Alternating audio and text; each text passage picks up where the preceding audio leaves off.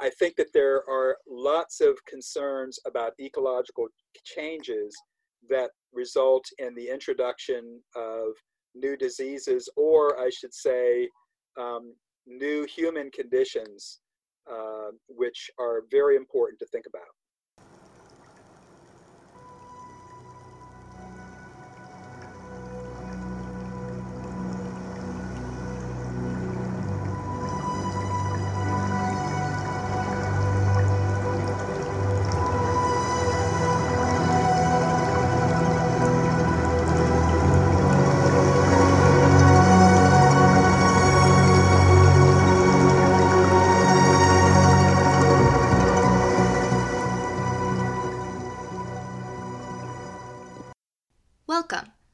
Listening to Amplifier Raising Voices Against Rising Temperatures.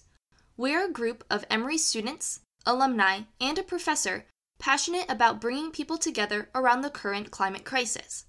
We aim to equip listeners to accelerate climate action by providing accessible information, amplifying diverse voices, and highlighting the intersections of environmental issues.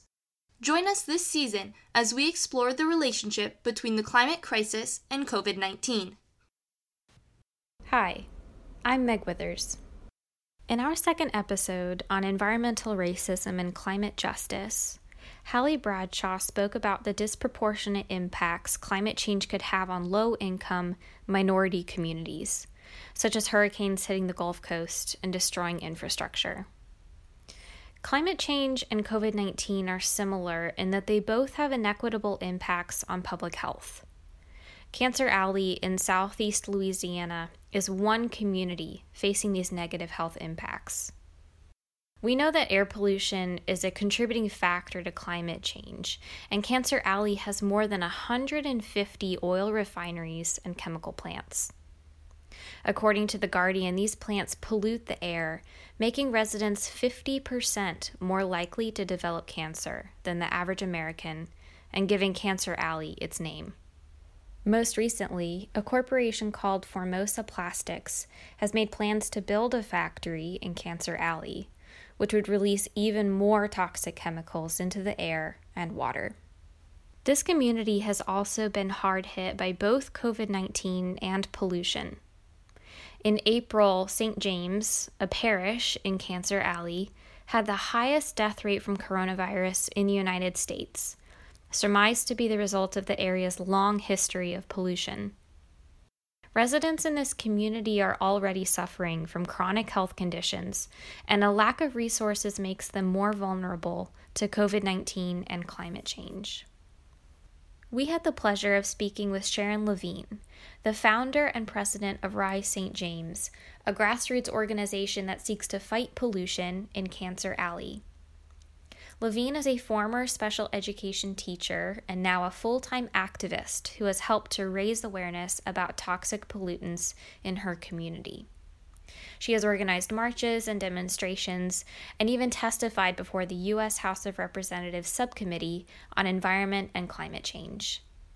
Lavigne spoke with us about how pollution and COVID 19 have impacted health in her community and why Rise St. James has taken action against Formosa plastics.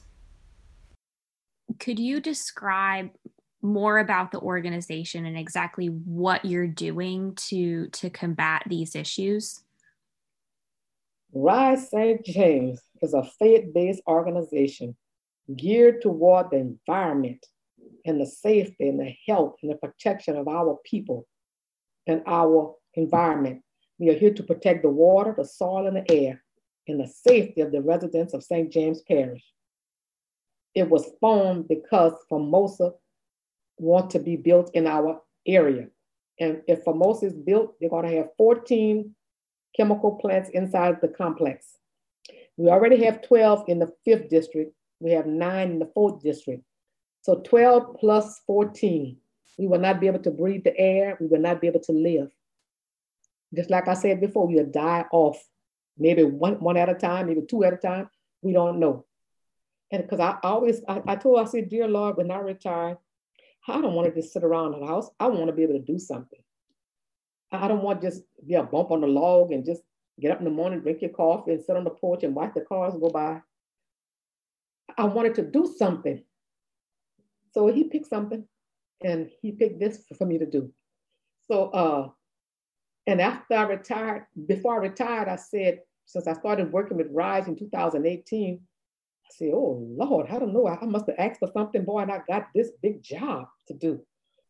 Your community is already feeling the effects of of pollution and how that impacts your health. Could you describe that a little bit?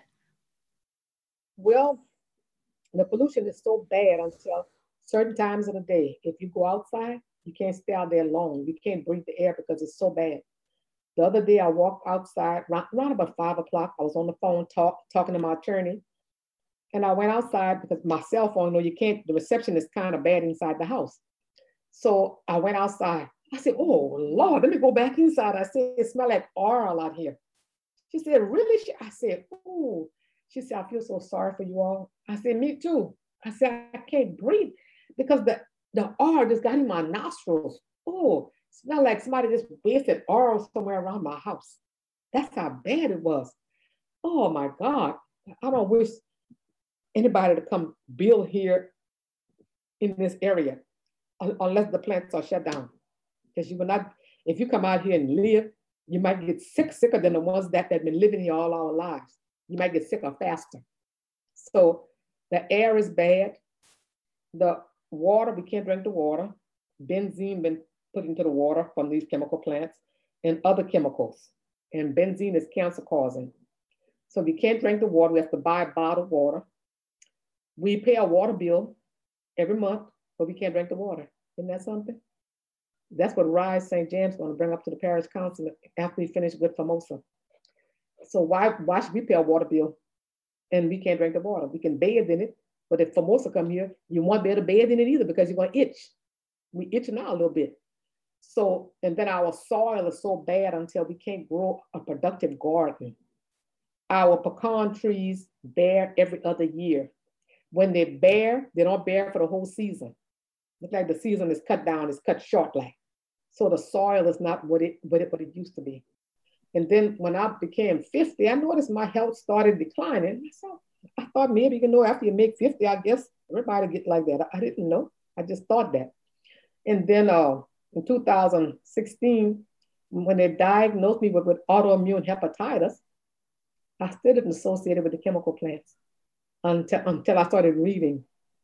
And they say autoimmune uh, illness is caused from industrial pollutants. And I said, that's where I got this from. Then after that, in 2019, the doctor said I had aluminum in my body. I said, how did I get that, doc? she, she said, she said, I don't know, but she said, it's, it's, it's in your blood. And, and I said, well, well, how much am I supposed to have in my body? She said, zero. so I said, dear Lord, you gotta help me. It's a lot I need to learn. Would you say that the pollution and the effects of the pollution in your area have made your community more vulnerable to COVID 19? We got a double whammy. Got the pollution plus COVID. Yes, so yes, it, it's, it's, a, it's a hard pill to swallow because other communities only have one thing COVID. We have the pollution plus COVID. So, how can people get involved? What are some actions that or or steps that people could take to help residents of Cancer Alley or resources that they could use to learn more about what's going on? Basically what steps would you recommend rising activists take to keep their community safer from air pollution and climate change? I would tell them to get involved. That's the main thing. You can't just sit at the house and talk about it you have to out and do things about it and um, they need to educate themselves on what's going on.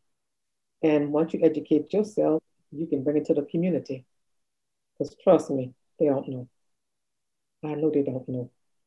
So, um, and for other people to help us, we want them to get the word out to whatever public officials that's in high office that can help us. There might be a friend of theirs or a cousin or whatever. Get to those people and talk to those people for us and ask them to help save St. James, help save Cancer Alley. We have had enough We want to live. We want to breathe the air. We want to be able to breathe clean air. So they can help us by media out, outreach and talk to our RISE members, and they can also tell them what, what they need to do. But the main thing is to do to help get the word out about St. James because people don't even know there is a St. James. COVID 19 has increased awareness about disproportionate health impacts. But it's also been a wake up call for the world to better prepare for emerging diseases. Take, for example, Nepal's outbreaks of dengue fever. When dengue outbreaks began to spread to Asia, Nepal initially didn't have anything to worry about. Mosquitoes that spread dengue tend to thrive in warmer environments over 70 degrees Fahrenheit, and Nepal's high altitude regions were much too cold for this. However, this has changed with rising temperatures, and in 2019, Nepal suffered a severe dengue outbreak that infected more than 10,000 people. Researchers now predict that climate change will put more than 500 million people at risk of diseases like dengue just in the next 30 years. As the climate changes temperatures and rainfall patterns, tropical diseases can expand their reach. Some scientists even predict that climate change can uncover past diseases. In 2016, a heat wave in Siberia melted an area of permafrost and exposed a reindeer corpse that had been frozen in the ice. Shortly after, there was an anthrax outbreak that killed a child and infected 20 others. The outbreak was traced back to the reindeer corpse, which had been infected with the bacteria 75 years earlier. COVID 19 has been a rude awakening that public health systems must better prepare for disease outbreaks. We spoke with Dr. Frank Richards, a leading public health practitioner at the Carter Center, to learn more about the connection between the causes of climate change and diseases like COVID 19 and how we can better prepare.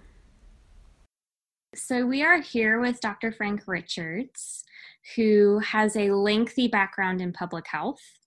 He earned his medical degree from Cornell University and spent 23 years with the U.S. Centers for Disease Control and Prevention, where he worked in the Division of Parasitic Diseases and Malaria.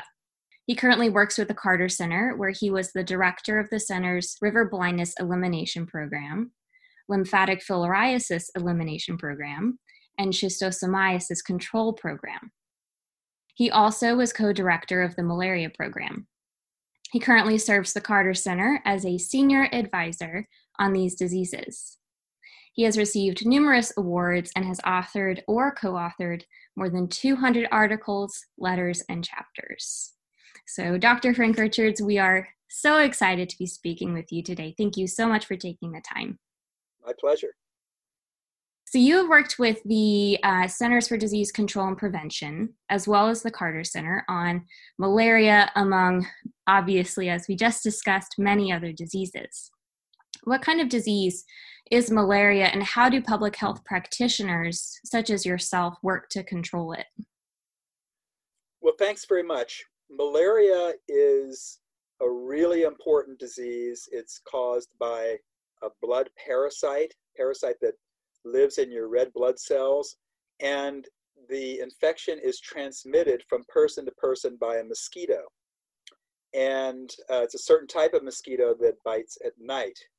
And malaria is um, one of the biggest killers of uh, especially young children, children under five, and it also has a terrible um, effect on pregnant women um, who are also at increased risk from dying from malaria and it's located all around the world. It used to be um, in the United States and Europe, but um, it's now been eliminated from those countries, meaning that you don't have to walk around in the United States worrying about getting a mosquito bite and catching malaria.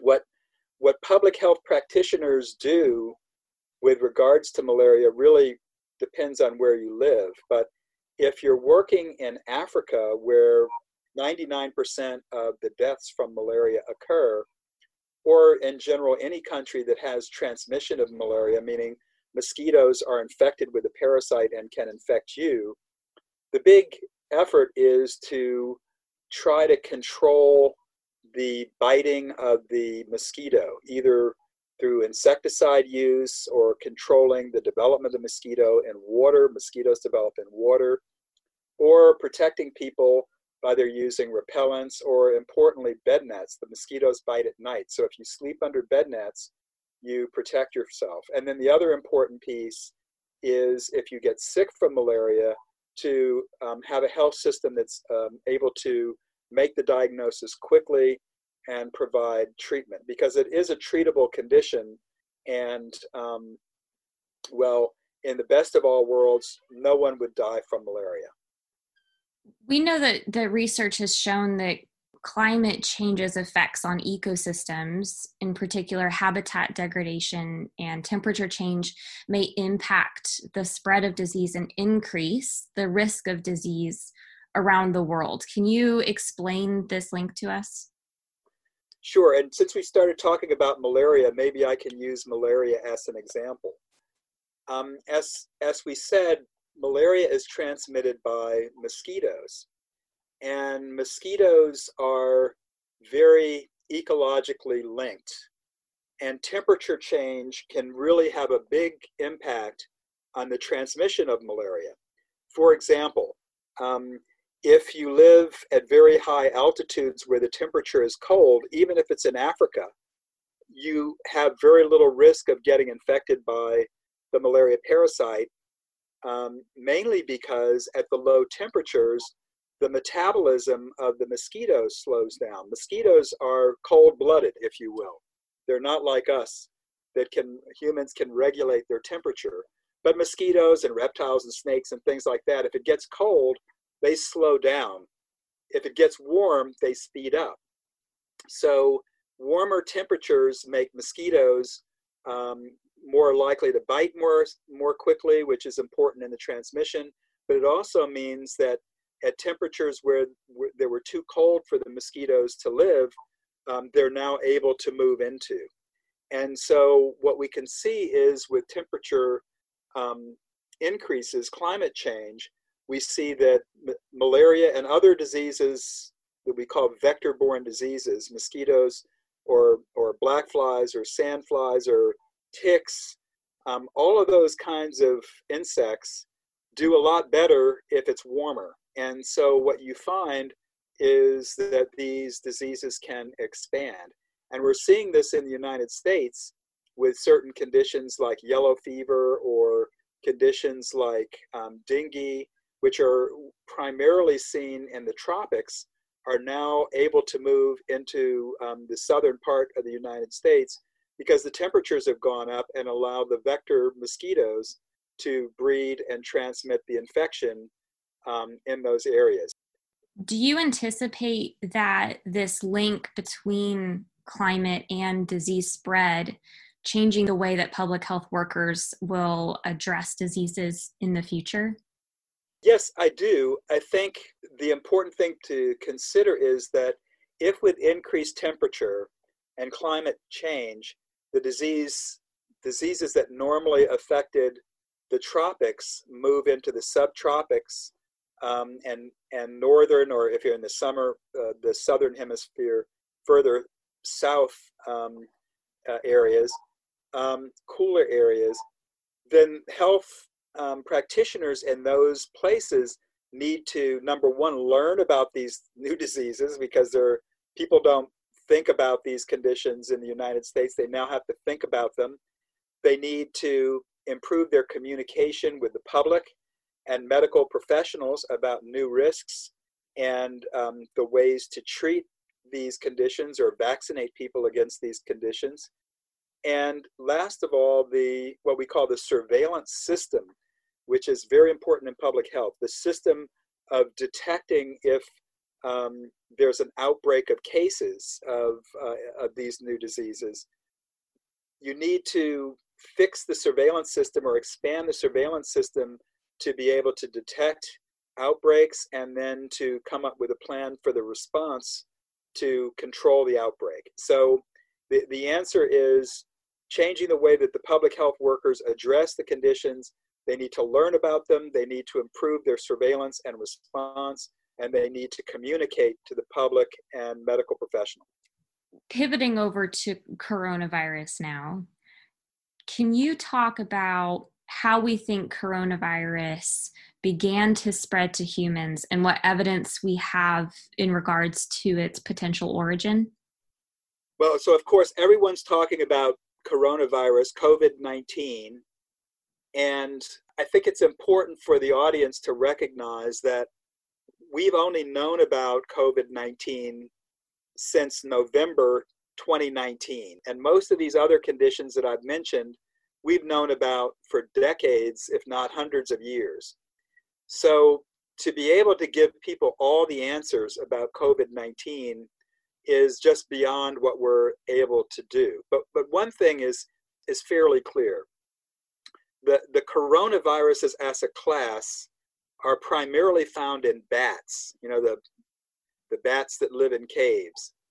And it's really remarkable. A survey was done some years ago amongst um, thousands of animals, and it concluded that 99% of the coronaviruses in the world are found in bats. And so it's, it's pretty clear that coronavirus came from bats. Now, whether it was spread directly from bats to people or it went through another animal, uh, which coronaviruses have been known to do. For example, one of the coronaviruses ca- causing uh, a Middle East syndrome came from bats into camels and then from camels to people. So that's known to happen as well. We're not really clear as to the link between bats and humans, but we are certain that the origin of the coronavirus is from bats. It is very clear, therefore, that coronavirus was not created by some sneaky person in some sneaky lab, but that it naturally occurred and came from bats, either directly from bats to humans or through another animal to humans. How might the ecological changes associated with climate change affect the introduction of diseases in the future? I think we've talked a bit about climate change, but I would like to make the point that ecological changes are occurring that may not necessarily be um, associated with climate change that can affect diseases of the future. I mean, we've talked about increased warming with climate change and how that can change uh, certain conditions. But remember, when, when I spoke about coronavirus and bats, one of the concerns on ecological change with the coronavirus is human activity that brings us closer to bats. Deforestation, destruction of land or seas through pollution, such as plastic bags and in the seas, or I think the changes that we see from ecology will affect diseases or conditions of humans, be it from less agriculture and less food to malnutrition that can occur, reduction of the ability to find fresh water, which will make people migrate to other places where there is water, which can give rise to all sorts of social disruption as the result of migration. Or, as I mentioned, deforestation, which brings humans closer to animals such as bats or monkeys. Um, in the case of Ebola, Eh, you know, I think that there are lots of concerns about ecological changes that result in the introduction of new diseases, or I should say, new human conditions, which are very important to think about. So, how can people get involved? What are some resources that they could use to learn more about this topic?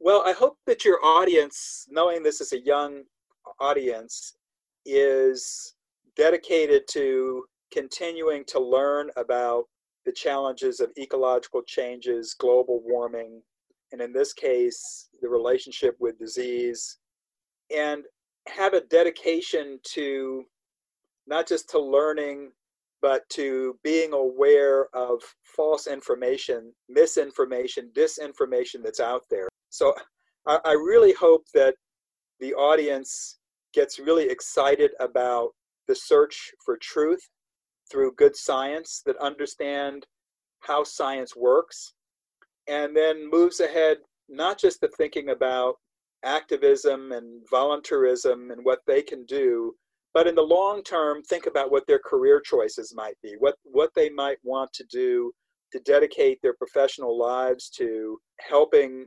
solve this issue. Because one thing's for sure young people are the future. Young people will be in charge one day, and hopefully, it won't be too late to um, literally save the world. Thank you so much to Ms. Lavigne and Dr. Richards for joining us and explaining the intersections between climate change, COVID 19, and public health, echoing what we've heard in our previous episodes about the environmental justice impacts of climate change and the role environmental change has on disease spread. As we learned from Ms. Lavigne and Dr. Richards, one of the best ways for us to get involved is to educate ourselves and raise awareness among others. Learning more will help us better understand how to proactively address these concerns and protect vulnerable communities. If you'd like to donate or get more directly involved with these organizations, you can find more information about Rise St. James and the Carter Center in our show notes. Today's episode was written and produced by Lauren Ballatin and me, Meg Withers. Music was provided by Zola Bergerschmitz and graphics by Tyler Stern. Thank you for joining us today. We hope you enjoyed this conversation. You can learn more about us on our website and YouTube channel, Emory Climate Talks. Stay tuned for our next episode, focused on the impacts the pandemic has had on plastic use.